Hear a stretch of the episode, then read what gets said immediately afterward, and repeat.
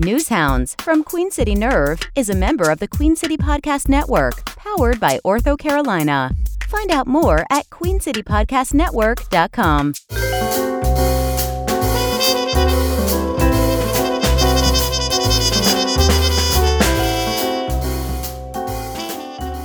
Welcome to episode 54 Queen City Nerves News Hounds podcast. I am Ryan Pitkin. As always, I have Justin LaFrancois here with me. I got nothing this time. I'm not even high. Justin didn't even know we were, well, he forgot we were recording I always forget. until about an hour ago. I've got it on my calendar, but it doesn't remind me because it's so superfluous. Am I still? I Oh, you already brought one out. did We're that gonna- did that work? yeah, I think so. Cool. He's Moving- also learned cacophony this week, so we're going to hear Cacophony. the- He's saying it's a cacophony. This is a cacophony. we also have our guest here with us today, Tim Emry, defense attorney with Emry Law Firm. Correct? Yeah, What's going on, Tim? I'm happy to be here. This is, you know, my I'm popping my podcast cherry. Today. Oh, nice. So, Our first yeah, I'm one? so excited. And I should also say, I mean, in a news relevant way, uh, Tim is also running for DA.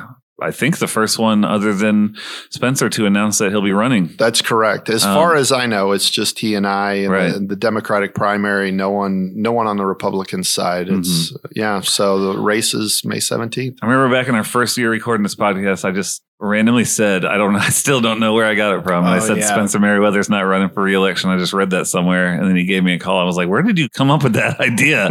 and I was like, I swear it was in the agenda or something. Spencer Merriweather is running for reelection. District Attorney Tim Emry is the challenger. As of right now, the only one. Do you know if we were just discussing this before we even came into the studio? Do you know if filing for candidacy in general has has resumed yet? So I haven't heard the final say so, but I've Mhm. heard speculation that they're going to resume it like late February. I Okay. think maybe I the thought 20 February 28th. Yeah, something. Yeah, that's what I saw. God, I wish they would Something stop like pushing that. it back. It's Yeah. crazy. I check the filing every day just to see when a new name pops up on there, so I can be like, all right, because we're making a comprehensive listing of all the candidates, and It's a shit show. it's trying to keep up with this ridiculous. So, for those who don't know, very long story, super short. Because of the census data being delayed in 2020 and the results being delayed early 2021, we got our municipal elections pushed back from November originally into March of this year. Then, because of court challenges to new congressional districts who had nothing that had nothing to do with our actual municipal districts or municipal elections at all, but statewide and federal representatives, you know, Senate,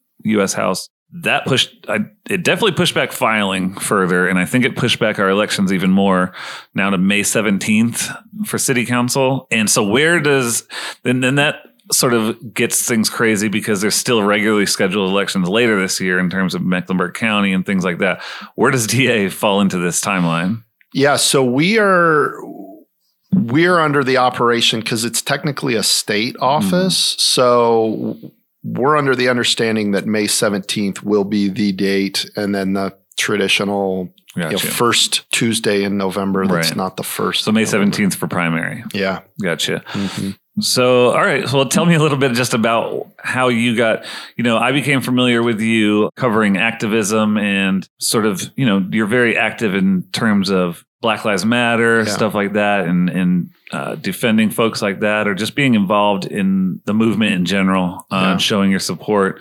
So I really became more familiar with you in 2020 during that during uh, following George Floyd's murder. Tell me like how long you've been in Charlotte and what, you know, became an attorney, how long you've been here working as a defense attorney. Yeah, so I, I grew up in the state of Nebraska, and then I came out to Charlotte after law school in, in Virginia in spring of 2002. And I started in the public defender's office, worked there for a few years, worked for a small criminal defense firm after that. And for about the last 10 years, it's just been me, a solo practitioner. Criminal defense, I take a mixture of court appointed and people that privately retain me, and pretty much just focus on that with the exception of you know, after the June 2nd sort of unlawful assault on protesters uptown on, on uh, 4th Street, got involved in that case. And there's like 10 attorneys involved Right. in the, i- at first it was an injunction case and now a, a class action lawsuit against the city and CMPD. Full disclosure here, Justin was named they a know. plaintiff in this Yeah. case. They know. How many Um, times have we talked about this? um, so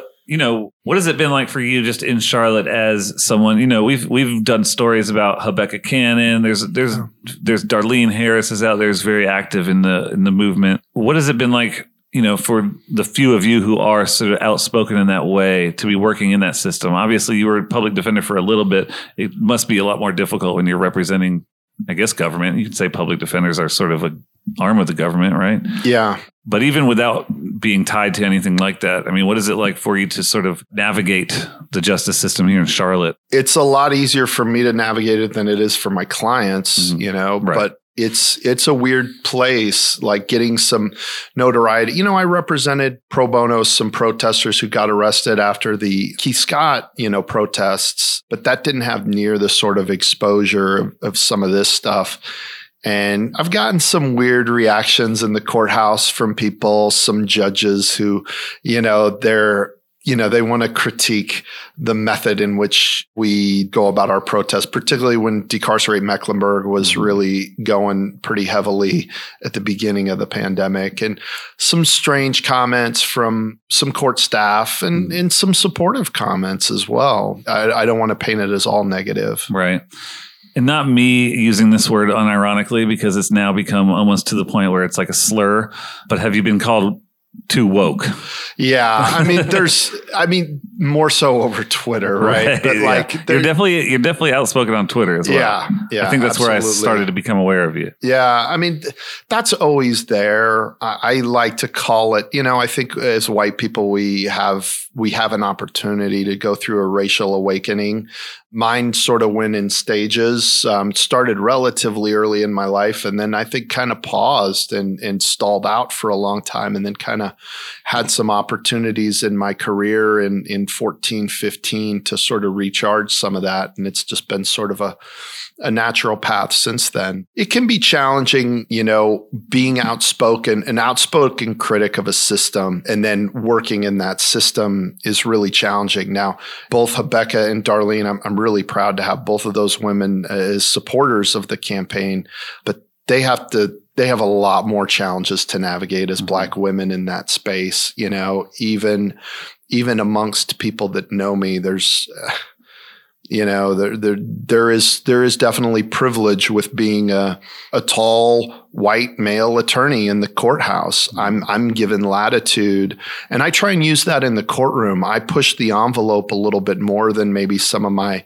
you know black colleagues can or feel safe doing you know i had i was referring to in a bond hearing the jail and, and my client's situation as being in a cage. And the judge really got upset with that and suggested that I had done something unethical or possibly contempt of court. Mm-hmm. And, you know, and by I, definition. Which is odd Okay. because technically you were suggesting Yes. that he was doing something unethical. Yeah. I mean, you know, and I, I held my ground. I, I was deferential, but I said, you know, there's no cameras here. Like this is a cage. He is, he is, he is in a cage and he is totally vulnerable to this, to this infection in here. And he has little he can do to protect himself. And, you know, we can use other terms for it, but it doesn't change the reality of what his life is. Right. Yeah. Well, let's talk about that because it's sort of it became you became involved with decarcerate Meck very quickly in the onset of the pandemic. Yeah. This was March before March 20th, I feel like you guys were outside of the jail, you know, holding press conferences, doing the car the drive-through rallies, drive-through protests around uptown 4th Street or the jail. And this was March 2020. Now we fast forward to January 2022 and we have a state report calling on the calling on the sheriff's office to do the same thing you've been calling on them to do for a year and a half, year and 8 months. Let's start from the beginning there in terms of what the not feedback but the response from the Mecklenburg County Sheriff's Office has been because it's always sort of I write about this in the story that just came out and that will be online when this podcast comes out about how Gary McFadden, started with sort of more support than you you'll ever see for a law enforcement official from from the activist community, and just really popular for his willingness to stand up to ICE, things like that. Things during the protests. This was even after decarcerate started. Was when the protests sort of hopped off, but they, you know, with jail support, and we can talk about Yeah. that. You know, he started to lose a lot of popularity from that. But even with decarcerate Meck, I mean, was he attentive to this and willing to hear you guys out or work to depopulate it all? Basically, long story short, the, the call of decarcerate Meck is what it says. It's to let as many folks who are not danger to society out of the jail as possible due to the COVID pandemic coming on March 2020. I felt like he was receptive to hearing from us. It's interesting because we were asking different things of all the different actors, right? And and the sheriff the sheriff can't just unilaterally decide to let people out. Right. That would be illegal for him to do, right? People have these bonds, right? They have to buy their freedom and he can't affect those bonds. Judges can, prosecutors can consent to reduce or unsecure those bonds so the person doesn't have to pay money. What we were focused with him on was more preventative measures to s- detect or stop the influx of COVID in the jail. We weren't getting clear information in terms of if they were testing. We were getting anecdotal stories from our people in jail and from different, you know, activists who are in communication with people who were in jail that there wasn't uh, masks weren't available. I mean, remember at first we were we cared more about gloves, Right, right. Like gloves were the big thing to get. Mhm. But you know what was being provided was soap being provided was you know and and so that was our focus with the sheriff's department that you're providing precautionary care for the people that are in there and then the push from the the courts and the prosecutor was let more people out. You don't need to be holding people in on low level felonies, misdemeanors when this is raging. And then the, the biggest push was really towards the police department because they have discretion on misdemeanors to either arrest or cite, Mhm. issue a citation. And they really pushed back against, they had a real cheesy quote about we have to continue our crime fighting, you know, during the pandemic, like Right. like they were Batman, or something. And, you know, that a real interesting thing that could give us an opportunity to, you know, maybe challenge some of our misconceptions or our conventional wisdom is court has been relatively closed for two years and we did decarcerate for a period. And so the conventional wisdom would be, oh my God, crime must be out of control in Charlotte. It's actually down, Mhm. right? And so maybe the things that we think keep us safe actually aren't effective at that because I, I would think that police would have told you if you laid out this scenario of courts closed for two years, they really can't move cases along and they're just all sitting there pending. Oh my God, the criminals are just going to be blah, blah, blah. running rampant. Running Yeah. rampant. And that Yeah. hasn't happened. Mhm. Well, this is a perfect opportunity to put that aspect in front of people who, because I'm sure there are a lot of people who don't even consider it the way that you just put it out there. So now is a, definitely a great time to remind people, like you know, it's not the crime fighting that stops crime; it's offering people mm-hmm. resources to live their fucking lives. Right. Yeah. exactly. And how much did that? I'm hopping around a little bit here just to Just just sitting we're down. just chatting. He's a Yeah. fucking liar. Um, He's just sitting. How much did that? You said it. Your sort of uh, awakening and racial reckoning happened in stages for you personally. Yeah. How much did serving on the public defender's office after you know graduating law school and passing the bar? I assume you passed the Yeah. bar. I don't want to. I had to take it this twice. Is a gotcha I'm not- moment. I'm- Uh, no, we I'm just not found that afraid to Tim Emry is actually yeah. not. Could you imagine somebody running for district attorney that didn't pass the bar? like, no one asked me. No one asked if I ever did it. But from there until you know, in the, your time in Charlotte, serving as a public defender. I mean, was it a wake up call just to see the way that these folks are, you know, stuck in the ju- justice system and treated? It definitely was. Mm. I interned for three summers in the public defender Oh, okay. office when I was in law school. And the first summer I was assigned to who is now the head public defender, Kevin Tully.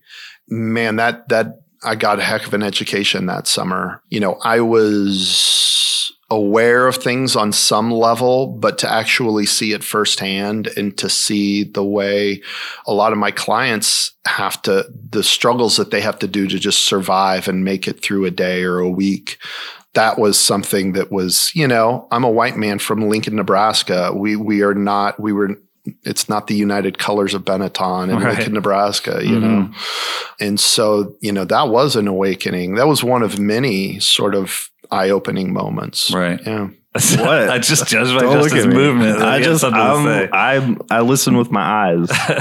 and then just coming back to the decarcerate movement and things. So now, like I just mentioned, we've got a report from the NCDHHS some uh, they came in December, did jail investigate or jail inspection, and just found you know between the outbreaks, both for detainees and uh, staff members, staffing shortages in general. Um, they found some really unsafe conditions. Before this report, I mean, we spoke a little bit recently for the story that I'm writing about said report about, you know, you've you've been working with clients who Yeah. have been within this jail and, and we're talking about the main one the central and uptown what have you been hearing just in terms of how things have changed you know we've heard things about certain conditions and when people have passed away within that jail before in the past Yeah. what, how did things get worse and was it like a gradual thing was it right in 2020 like what was were it you always the same and just unnoticed? Yeah, I boy, that's a good one. I think that it it's certainly like degrees and it certainly amped up since COVID. I've had I had a client who um, had a stroke in Mecklenburg County Jail, and he's not he's younger than me, and they took him to the hospital. I think he had two separate stints in the hospital, if I understand correctly you know and, and and i have to wonder i don't know the details. I'm not sort of involved in that aspect of it but i think that they were there was some tardiness to get to him and and to recognize what was going on.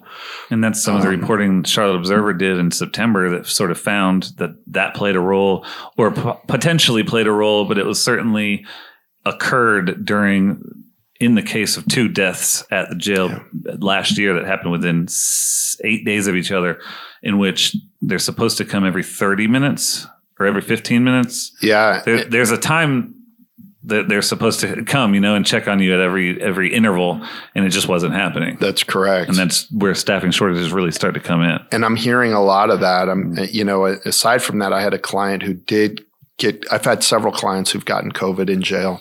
One who a pretty severe case. He had to be hospitalized. His his lung collapsed. Mm. They got him. They thought they got him back. Put him back in the jail. His lung collapsed a second time. I'm no doctor, but I suspect he might be in that long haul COVID situation. But just hearing from a lot of clients things like, well, when they're short on staff, they just lock us down all day. Mhm. That's that's the answer. Or I've Um, spoken. I spoke to two people for this story specifically who were incarcerated in December. Both said the same thing that Yeah. their entire time there, other than quarantine time when they were with 15 other people just sitting on a floor, uh, and then when they finally did get in the cell, they weren't getting out. It was 23 Yeah. hours a day. and the the mental impact that that has on mm. someone's well-being. Unfortunately the criminal punishment system captures a lot of people with mental illness right? And so there's probably a disproportionate amount of people in the jail who suffer from mental illness to begin with. They may or may not be getting medication in there. They may or may not have an accurate diagnosis. Then you add something like 23 hour lockdown. And sure, it becomes a really explosive situation where people who may not have proclivities towards violence suddenly decompensate to a way in which they do become violent and aggressive. And then you have staff who are overworked and overwhelmed and maybe their normal restraint and um, caution gets reduced a little bit and it can really be a toxic situation i Mhm. think and and i think that's some of what we're seeing from some of the you know anecdotal complaints from staff as well Absolutely. Yeah. Speaking to one of those folks who was incarcerated, told me that he had spent seven days in this room with 15 other folks, two beds. And there was a person on his first day having this speaks to what you were saying about your client who had the stroke. Had uh, this person had three seizures while he was sitting in there, and he was taken out. Obviously, no telling they were probably treated in some way, but like within 15 minutes, brought back in on a wheelchair, and then within you know within the hour would seize again. I saw a video of that somewhere. Really, The story is exactly identical to something that either happened on like 60 days in, like a few weeks ago, or Oh, really? something similar. But there was a video of they were all in a room together and somebody was having a seizure over in the corner and they were pounding on the door trying to get them to get medical attention. They took him out, did whatever, and then put him right back in where he kept having more seizures and Right. like he was about to die in there and stuff. Yeah. So hope you weren't. lied to. No. hope you weren't just told something that I saw a video of on Um, TV the other day. but I mean, the medical unit, from what I understand, talking to former staff members, is like one of the most struggling aspects of it with the staff shortage. And obviously, we have a jail system that is becoming pushed to the brink of its capacity, just in, in terms of shortages, not in capacity of necessarily numbers of people in there, but then a healthcare system that's being pushed to its capacity. And that's sort of the intersection of the, the two. It's like a very scary thing as to who's there to treat folks. Do they have an infirmary at the jail, like with Yeah. medical staff? Yeah, Or- medical unit. Yeah. Yeah, and that's where uh, multiple of these attacks have occurred too. And it's like, it's just a, a shitty situation, I guess, altogether. But just in terms of, so what happens? And I don't expect you to know the details mm-hmm. of this. I'm just sort of thinking out loud. But like now that the state has made this report, and this this inspector Chris Wood is the one who wrote this report, saying this is what you need to do. 1407 inmates on the December 23rd, I think it was, inspection need to get it down to below a thousand. And this is addressed to McFadden. What happens from there? Because as you said, it's not necessarily Oh, yeah. his decision. Yeah. So I think, right, the scary thing is I haven't heard of a plan. Right. I'm not saying that there isn't a plan by court actors. I know that what one of the things that the sheriff's office is trying to do is contact other jails or facilities to see if they'll take people. So the sheriff does have the ability to transfer people. Yeah. Okay. Just not But I'm also out. hearing anecdotally from lawyers that I had a client just disappear off of the jail screen. It's like there was no record of him even being there, and I don't know where he is. hmm So that's a problem, Right. right? Like as attorneys, there's a lot of unconstitutional things happening right now, whereas we're de- deprived access to our clients. If our client is in respiratory isolation pod or a, whatever they call those pods, we can't go and visit them. hmm So the only way we can talk to them is if they call us and we happen to be able to pick it up right then and there, you know, when they call. Oh, yeah, it, you can't call back. yeah. Right. And so, I mean, that doesn't really answer your question, but that's one of the things that's happening. Something I would like to see, and I, and I don't know that this isn't happening, Mhm. but but I would like the sheriff to go to the judges and go to the currently elected district attorney saying, I need you to find me 150 people that we can alter their Let go. bond status so they can get out right. put them on pretrial, just unsecure their bonds, whatever the case may be. Find me 150 Mhm. and I can do something maybe with 250 others or I'm just pulling these numbers out Yeah. of my ass, Right. right. As a starter. And I, again, I don't know that that's not happening, but I haven't heard of a plan.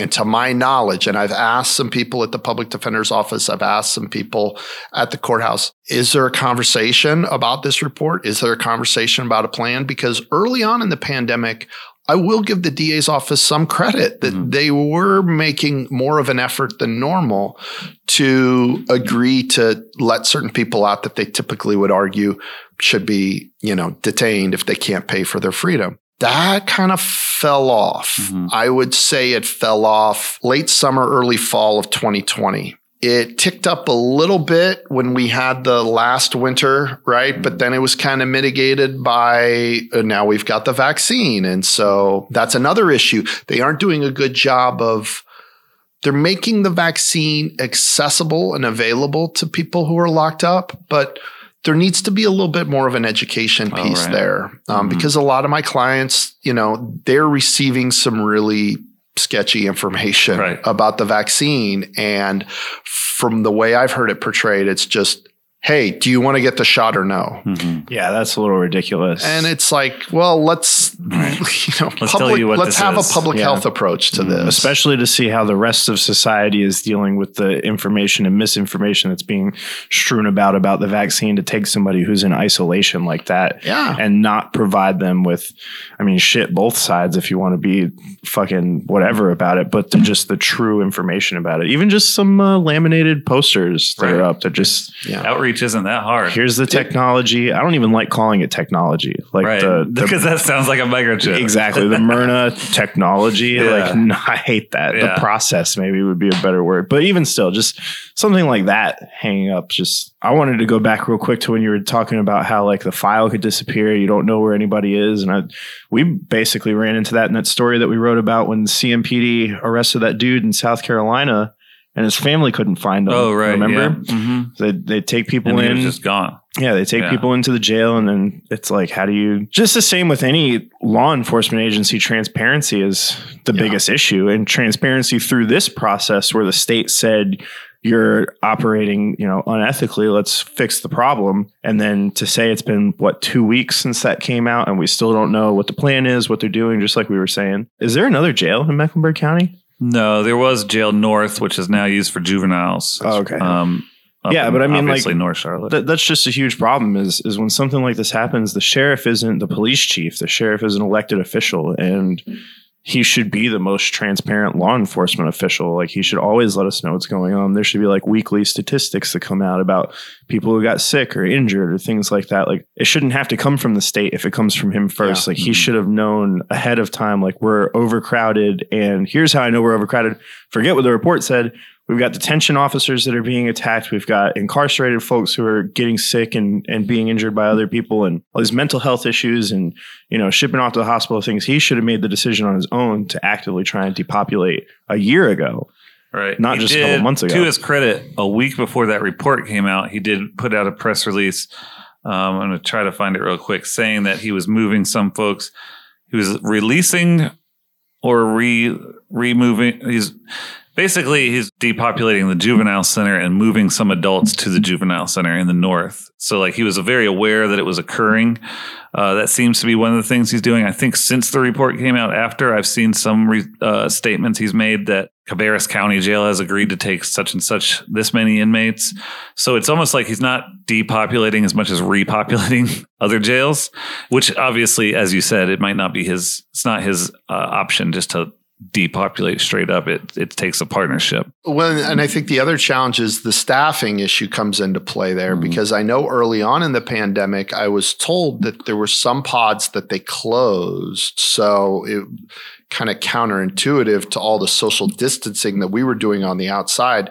They were consolidating pods because of the staffing concerns. So yeah, you might have some space at Jail North, but then who Who's are you there? Yeah. who's who are you going to get to Mhm. work that and And that's a thing that these these former staff members that I spoke to for this story have been yelling about for a year in the fact in the sense that he's got a community outreach team that he's very apt to use for photo ops. Justin and I are familiar because we serve at Block Love with him sometimes. He was, he, there was also that fucking asshole that tried to say I Oh, was yeah. assaulting him when they were Right. arresting On all the the people video. at jail support. He's community service Yeah. engagement dickhead Uh, motherfucker. So, so he's got this community outreach team that's relatively big 15 or 20 people who go out to these events. I saw a ton of them when I went to this well Wellpath Community Center or Wellpath Opioid Treatment Center in Derita. And they're like, why aren't they, you know, they're forcing, from what I understand, having people, it's not an option. You have to work overtime if you're in the Wow. jail center and you're not testing positive for COVID 19 at certain points.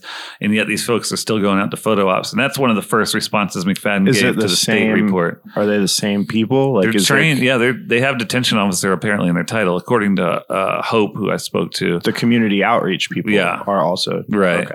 They're all certified. You know, there's certain people in like records and stuff that aren't certified to work, but from what I understand, people in the recruiting department and people in community outreach are certified to work within the jail. And that's one of the first things McFadden said in response to the state report was we're going to start reallocating people from different departments to work within the jail. I forget where I was going with that, but I mean, it does seem like you know they've been they've been saying this since I've been talking to these people for almost a year since mm, around April or May, and they've been saying that the whole time. Like he's got a lot more people on his staff that aren't in the jail that Yeah. can be put there. And I will say that, like, you know, he he obviously carries all of the classic characteristics of a systemic issue with law enforcement because he is. But I mean, he he won on a progressive platform. He, you know, I think he tries everything that he can, just personally himself, tries what he can to be progressive and inclusive. It just doesn't always work. Right. And, Yeah. and the way he talks is like so you know, kind of like look at me ish to where yeah, he loves him some Gary it's McFadden. all self serving. right. Uh, which you can be progressive and self-serving at the same time, but when you're overly self-serving while trying to be progressive, nobody gives a shit about the good that you're trying to do, Yeah. and and then you get lumped up in this what we're literally talking about right now, where he probably in his head had the best intentions and following through. Just He's also had out. zero experience in running a jail.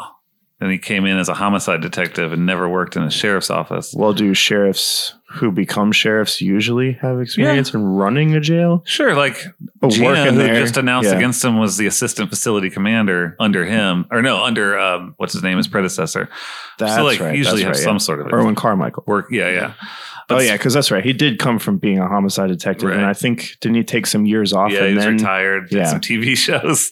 and also, one of the challenges he has to deal with is trying to implement some progressive policies. Is he's in a place where he needs buy-in from other Mhm. from other people, and systems resist change, right? Yeah, just And like you were so- talking about, where it has to come from the court and the prosecutor Yeah, and the sheriff. and- There's a lot of hands. you know and so one one of the reasons that motivated me to run for district attorney is that there are a lot of things particularly things that i'm focused on in my platform that i can somewhat implement unilaterally. Mhm. and i don't need as much buy-in from other system actors because i'm i'm wary of that Mhm. right? That there is that natural pushback when you're trying to change you know there needs to be a culture change in all of our jails and prisons throughout this country. The reason we have worse outcomes as compared to every other country in the world it- it- there's multiple reasons but one of them is we don't treat people with basic humanity that are being subject to the criminal punishment system. And that really manifests in the jails and in the prisons. We don't extend that basic humanity. And then so we under, we don't understand then why they're worse when they come out than when they go in. My Right. clients are invariably worse when they get out of prison than when they go in. Right. And that's Yeah, the 'cause- scary part. Well, I mean, you go in and they strip you of everything. That's You know, right. and and it's not just you yourself that you're stripped of; it's your entire environment. You sleep on a a metal cot, and like everything is just ripped away so that you can't be like violent. But Yeah. then not having anything would make me personally, I would be more violent. I Right. would act out. you know? It's, so he's he's working up against all of that tradition mm-hmm. of the dehumanization of the people who are locked up, right? And Right. and and so that's a I think that's a constant challenge. As a prosecutor, I have a little bit if someone's not on board with the with the program, I can hire someone else Mhm. Right. right? Yeah. And there's probably more immediacy, staffing immediacy problems in a jail because you can't just say, I'm going to fire everyone in Right, the right. jail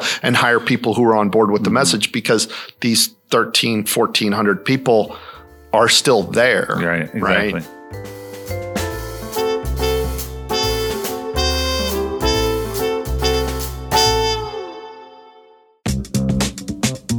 Ortho Carolina, personalized orthopedic care goes beyond my appointment. Accessible, comprehensive, and compassionate. It's my care, my way. Schedule your appointment today at orthocarolina.com.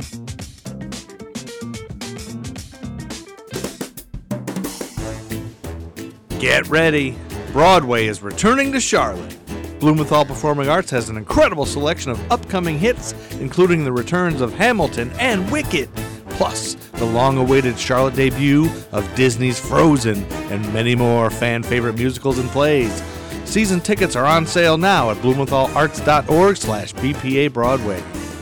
Wash your hands, avoid sick people, and touching your face. There are everyday actions to help prevent the spread of respiratory diseases. Visit cdc.gov slash COVID 19. Brought to you by the National Association of Broadcasters and this station. At Ortho Carolina, my personalized orthopedic care begins with the click of a mouse because online scheduling saves me time. Ortho Carolina, my care, my way. Schedule your appointment today at orthocarolina.com.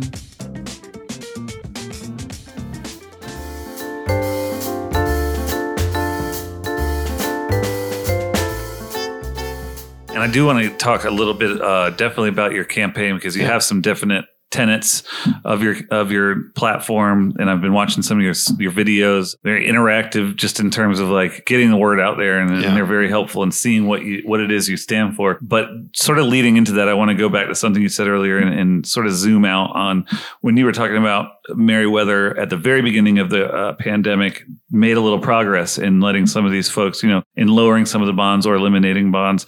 Now I wrote a story in 20 uh, late 2018 when we first started this paper, uh, if not early ni- 2019, where Merriweather's whole platform was based on doing that. No COVID on the horizon, even. So when you compare him to, say, Andrew Murray, his predecessor, I mean, was he, has he been com- meeting that goal at all, at least compared to folks before him? We've had some improvements. Mm-hmm. I mean, I will say on there are so many issues in these systems. There's so many problems in, inherent to this to these systems. We are this is probably a sad reflection on where we are as a country, but in Mecklenburg County we're probably a little bit ahead of the curve when it comes to who are we detaining, how many people are being detained pre-trial. I mean, there are places way way worse than us. So it's a still a problem here, but it's not in my estimation, it's not one of the three most pressing issues. There was some progress made, but then for every progress, there's some backpedaling of they started enacting this kind of previously obscure statute that says that if someone's been convicted of a crime involving a gun in the last five years, and then they get accused of a crime involving a gun, then there it creates a rebuttable presumption that no condition of release can ensure safety of the public and that they'll return, which is a whole bunch of lawyer talk. But basically, it means those people get zero bond. If they have $10 million, they can't bond out. Now, you may say, well, that those are really dangerous people. But Well, when you say involving a gun, well, I guess you're about to say this. possession of firearm by felon, Right. which to me is a status crime. It is not a violent, it's, a, it's violent to use the gun. Mhm. So I've had a client who had a prior felony conviction, nothing involving a gun, but had a pending firearm by oh, felon charge that we felt very good about the case, that we felt that he was not guilty of that charge. He's out on bond. Then he picks up a new charge of firearm by felon.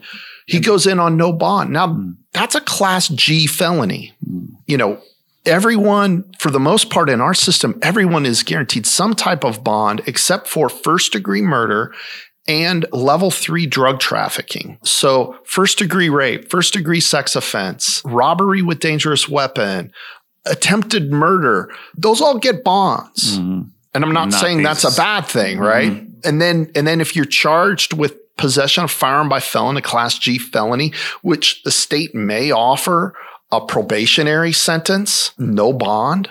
So, like, those are policies that increase the jail population. Electronic monitoring is largely unchecked. CMPD, somewhat unilaterally, they go to a magistrate to get a warrant. They say this person's violated their electronic monitoring. I had one a couple of weeks ago. My client had been on electronic monitoring for 460 days. He had seven hours of violations on those 460 days. They locked him up for that. Hmm. So I had to wait to get him in front of a superior court judge who said, well, I'm going to let him out. Right. He, he shouldn't have his bond forfeited for seven hours of missed curfew over the span of 460 days. That's a policy that increases incarceration.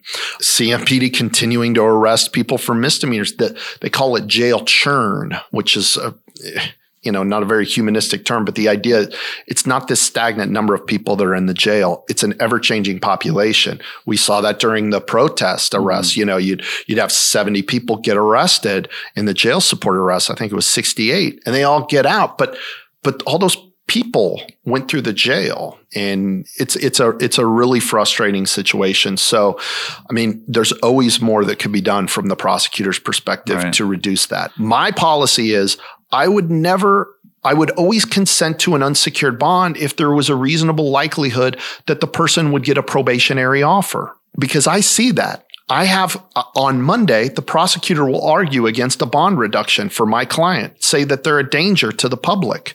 And on Thursday, I get a plea offer that That's involves probation. probation. So wait a minute. He's a threat to the public when he's only accused of He the learned his lesson thing. on Wednesday, Tim. But yeah, yeah, exactly. But if he actually admits to doing the bad thing, we'll let him out because it's not about safety to the public. Mm-hmm. It's it, we use jail as partially prosecutors use it as a way to coerce guilty pleas. People are more likely to plead guilty if they're locked up. That's the why innocent people plead guilty to crimes they didn't do so they can get out. And I've had that happen and it's mm-hmm. those are some of the worst days of my career as a lawyer when I have a client who I know is pleading guilty to something they're innocent of simply because they want to get home. Right. And I think I saw you, or I think you were engaging a little bit with my tweets last year when I was reading that book, Charged by Emily Bazelon. Yeah. Bazelon. Have you read that? I still haven't read that Shit, yet. I've man. read It- so many books. it really many woke me up to so many different things as to obviously I knew the justice system was broken, but it just gets very specific. And these are things that you're already familiar with because you, Yeah. it's your life and your job. But just certain things that, like gun laws, like you said, that, that get introduced as liberal gun control. This is the thing we want to stop gun violence, and it's really just fucking people over um, Yeah. because it's it's uh, inequitable, just like anything else. That's right. Um, it's screwing people over who carry gun for protective measures or whatever it might be, and it's not going after the systemic problem of gun violence in Charlotte. It's not in Charlotte or in America, and it's not making any dent in That's gun right. violence. Period. And even, you know, CMPD is proud of their unit. Their I can't remember. It's a, it's a new one, right? specialized gun, gun, unit. force. Yeah. The data on that, the empirical evidence is really bad. There, Mhm. there, there's no data that shows a link between an increase of gun confiscations and a corresponding decrease of gun violence. Mhm. The, the the researchers think that there's no correlation because sometimes there is a correlation, sometimes there's an inverse correlation, right? There'll actually be a spike. Other times they can't discern anything. So it seems logical to say, hey, if we really aggressively get guns off the street, we'll have less gun violence. But the data thus far hasn't bared that out. You know? And are they? I'm not so familiar with their task force. I know that they were just talking very proudly about it at the end of the year report Yeah. at City Council on Monday. Were they? Are they targeting like going to look for specific guns? I don't know about that. Okay. I know they've got they've had this for a couple of years. The crew, CRU, Crime Reduction. Oh, Unit. right, right. This used to be the focus mission team. And the there was some there was some bad reporting about it, Mhm. and then so I believe the previous police chief, or maybe They it was even Chief. Monroe, said, "Oh, we've we've." Disbanded the Right. uh, the the focus mission team. Oh, they just relabeled Right. it as the and and this is your pretextual stops. Let's pull over black people and and brown people in black and brown neighborhoods for pretextual reasons. Uh, your re- inspection sticker or Right. your registration stickers expired. Your Your, tag light, light- yeah, light. is out. Um, you didn't come to a complete stop at the stop sign. Mm-hmm. Meanwhile, in South Charlotte.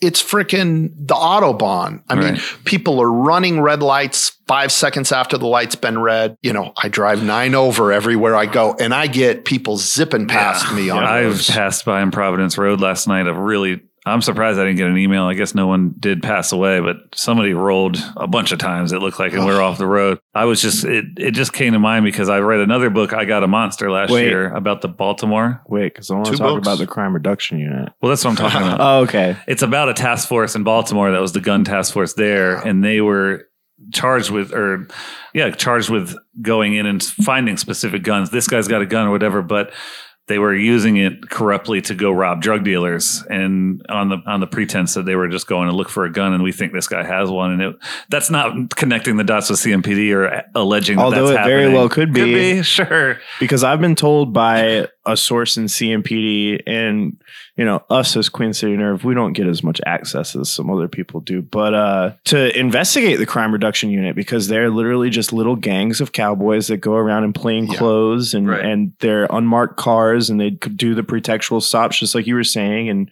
become violent or you know use force against people that they're you know, investigate. That was air quotes when I say it like that. Investigating uh, on the side of the street, and it usually is black and brown people. And there was one media outlet that did some report on the CRU, and it was after Harold Easter because they found out that it was the officer that shot and killed Keith Lamont Scott. Yeah, Vinson.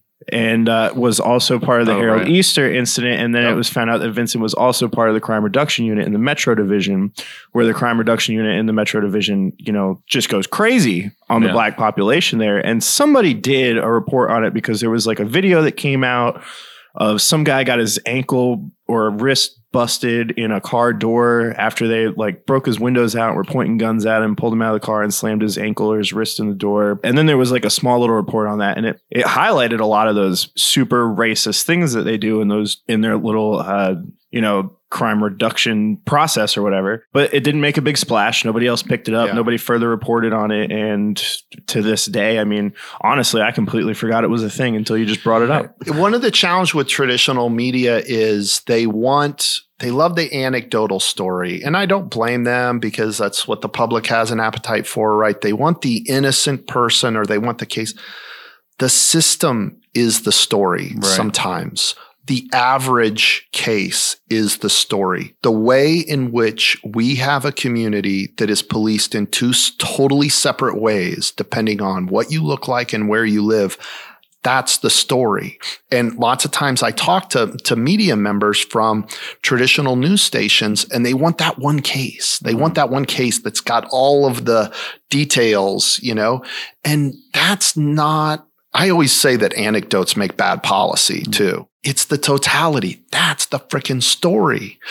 The way in which they operate. the Banality The of evil. Yeah. Right. The way in which my, I tell a lot of my clients, look, I could drive around with a kilo of cocaine in plain view in the back seat of my car and never get pulled over. But my clients don't have that luxury. If their registration is expired, they're going to get pulled over twice a week in perpetuity until it's fixed.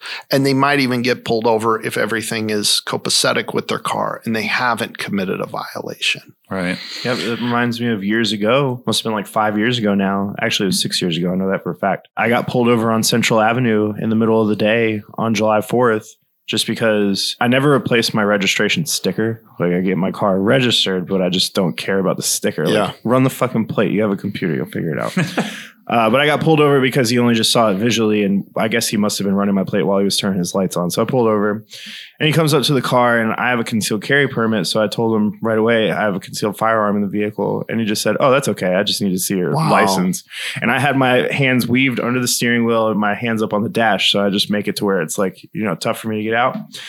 And I was like, okay, do you want me to? I would, I would be more comfortable getting out of the car so that you can pull my wallet out of my pocket and grab it. He's like, no, that's fine, just go for it. And he, hmm. he was looking down at his, he was looking down at something while he was saying all this. He wasn't even looking at me. And I just gave him my license, and he said, you know, get that fixed. And or actually, because he at that time I realized that my car was fine, but he never asked to see my concealed carry permit. He wouldn't even really look at me. Didn't honestly didn't give a shit that I had a gun in the car just because I'm just a white guy. Yeah, Yeah. and you just have to wonder, Keith Lamont Scott, if because that's not that's not just some patrol officers board. These are guys on, in uh, was it CRU? These are guys on a team looking for a specific ref. What's the word? Fugitive. And they just happen to see someone rolling a blunt. Now, if that's a college kid Yeah. and that's a college town, I mean, that's a college part of the city, and they just see a white college kid who's rolling a blunt, are they going to stop what they're doing trying to find this fugitive and say, let's pull him out of this car? I just Yeah. highly doubt it. I one time had an officer who must have taken a dose of truth serum and I really appreciated it for him. It was it was outside of the presence of the jury. It was during a jury trial. Uh, and so unfortunately the jury didn't hear this, but you know, I was challenging the, the the nomenclature of high crime neighborhood. And and I said to him, I said, "Can you think of any neighborhoods in Charlotte that are predominantly black and brown people that you would not describe as a high crime neighborhood? And he sat there and he said, No. And I said, Okay, can you think of any neighborhoods in Charlotte that are predominantly white that you would describe as a high crime neighborhood? No. So can't we say, at least in Charlotte, that high crime neighborhood is simply a proxy for a neighborhood that has black and brown people in it? And he said, You could say that. Right. I said, man, thank you for your honesty. Right. yeah, I still hate the way you police said neighborhoods, but um, normally there's a lot of pushback and fight there. I was I was once threatened Right. in court by a police officer for pointing out the disparities. I found the disparities in his stop data, Mhm. you Oh. know, and was uh, Yeah. Said that I, you know, well, you're calling me a racist. No, I'm just saying that 95% of the people you pull over are black people. Right. Yeah, and that you might be inherently racist and you just don't know. Absolutely. so I do want to go over this campaign. I mean, what was it that sort of did put you in that mind state of this is what I want to do? I want to run for def- defense attorney. I want to run for district attorney. Yeah, it, it, was a long process. It was a long reflective process and some prayer on my part of can I can I do this job with my views? And then I see examples of it throughout the country. Kim Foxx in Chicago and Larry Krasner in Philadelphia and just up the road in, in Durham, uh, Satana Deberry. And I said, I, I think so. What do I want to see? What how do we move from a criminal punishment system to transform it to a criminal justice system? I believe that these systems are rooted in white supremacy and racism. That's the guise under which they were founded, and we've never really left that. So I fundamentally believe we can't reform such a diseased system through nibbling at the edges. And I think that's what's happening right now with the current district attorney. We're trying to nibble around the edges. I think it needs a more fundamental reform. And the thing about I am not interested in politics. I'm not interested in being a politician. I'm interested in trying to create a community that we can all be proud of, where public safety, all this is in the name of public safety. I always say, if any of the stuff that we did worked, mm-hmm. tough on crime, we would have the safest communities the world's ever seen because right. we spend more on police and we spend more on prisons and we lock up more people than any other place in the history of time. Yet we still have crime rates that far outpace other so called industrialized nations. So let's have the courage to try and do something different that may seem counterintuitive, but actually has evidence to back it up because we know what doesn't work. And I think the position of prosecutor is unique in that through policies, I can effectuate some change working in collaboration with other people in that office can effectuate some change. Now it's, it, it could be temporary because you could lose, right? And you could get voted out and then someone else who has a more carceral approach could come in. So it's not the perfect fix, but it's motivated me to say, I love representing individual people, but I want to, I love the policy. You know, Ayanna Pressley is like, she has those t shirts that say policy is my love language. I haven't bought one of those yet, but like, I love that. Like, yeah. what is the policy that we're going to do? And that's what I'm trying to focus on. Right. Yeah. And you mentioned earlier, you sort of have built certain tenets of your campaign around the facts of, of things that you don't necessarily need to go buy, get buy in for. One of them being, if I'm, correct me if I'm wrong, uh, focus on, you know, not pursuing any death penalty cases. Correct. Now, this is just my own ignorance of the court system, but when I saw that, I was like, I thought, you know, that would only be in federal cases that I mean, how how does a, a, local district attorney, and by local I mean obviously Charlotte's a big city, but on this level, do you prosecute death penalty cases? In- so that's a lot of people think they hear that plank and they say, "Well, we don't have death penalty cases in Mecklenburg County." There actually is one case right now that mm-hmm. that, that the state is proceeding capitally on. Mm. And prosecutorial discretion is this very powerful tool. Mm-hmm. It's just so often we've seen prosecutorial discretion used to be as punitive and as carceral as possible. I want to use discretion to be I'm not interested in being tough on crime. I'm interested in being smart on crime. How can we, what can we do to to reduce the likelihood that this person does harm in the future.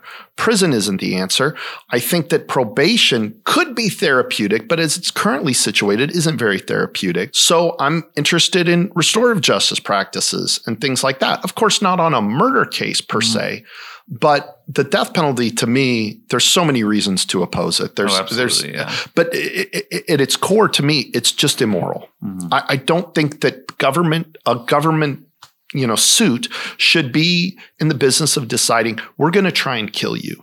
Right. Right? I am a spiritual person. I don't talk a lot about faith a lot and it's not a huge like part of like you know i'm not you know some evangelical right. you know candidate. But to me that is that is a moral wrong and i just i have want no part of it and i would use prosecutorial discretion to say we're going to use our discretion to say that it's wrong and and if the voters agree with me, then then put me in office, and that will be the policy of this county. Mm-hmm. Um, what are the? I mean, that's Hammurabi's code. You know, Right. that's thousands of years old. Yeah. eye for an eye. You don't need to. Yeah. And like, I, I appreciate the being smart on crime instead of tough on crime because the fact of the matter is, there are still going to be people committing violent crimes and people breaking the law. Like, that's just how the world works. So, you know, if you're listening to this, don't think Tim's just going to be like, you know, let all the criminals free. There's just, there are ways to go about doing that. Yeah. No one's saying there isn't, you know, people, when, when someone has progressive views, they want to jump to like, what are we going to do with the murderers and the rapists? Like, Right. no one's saying that there isn't a place that some people need to be incapacitated. But I also want to go from a perspective of prison represents failure. It represents failure on the part of the person who did the thing. It represents failure on the part of the system because I want I want our prosecutors to think of prison as like we just throwing up our hands. There's nothing else that we can try. We just need to incapacitate this person. And I don't think that we look at it with that lens right now. Mm-hmm. That's I can't undo the crime that happened yesterday. But what can we do as prosecutors? What circumstances can we set into place to seriously reduce the likelihood that that person will do harm in the future?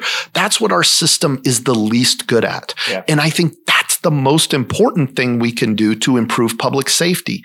That's the way to really create that safe community that we all want Charlotte to be is being mindful of that reduction right there. Right. The the intervention, the early intervention and the continued intervention. Right. Continued intervention. That's, yeah, that's not a term you hear all the time. It's always early intervention. We Right. I, I see this in, in like treatment court and, and like probation officers are like, well, no, we just need to revoke him. He, he tested positive. He's a drug addict.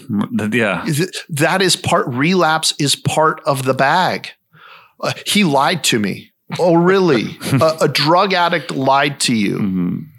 Well, let's him in a cage. let's put out a press release on that unique circumstance. Like Right. we have to appreciate that there is going to be some failure, and that that doesn't mean we throw out the baby with the bathwater. Well, that was a really quick hour, man. That flew by. Yeah, I really I love it. appreciate you chatting with us uh, and coming in short notice. Is there anything else just on the campaign front? Send people to where they can check check out your platform and your Yeah. The, the website is tim4da.com, F O R spelled out. The real simple four pillars are holding the police accountable when they break the law, ending the mass incarceration policies of the current district attorney's office, promoting racial restorative and transformative justice, and a commitment to never seeking the death penalty. And I think we're going to come out with a piece about, you know, looking at what's might be ahead in Raleigh respecting women's reproductive rights. But yeah, check out the website. Check us out on social media. We put out a policy Wednesday every Wednesday where I do a short little one minute video and we put out a one pager on a, on a policy position. Right. Um, Well, I appreciate you coming on, Tim, and we'll Thank be you. doing more um, coverage as the election nears. Thanks for coming on and, and sort of breaking the ice with us. super happy to be here. Thank you All for right. having me. And we'll see you guys next time. Cheers.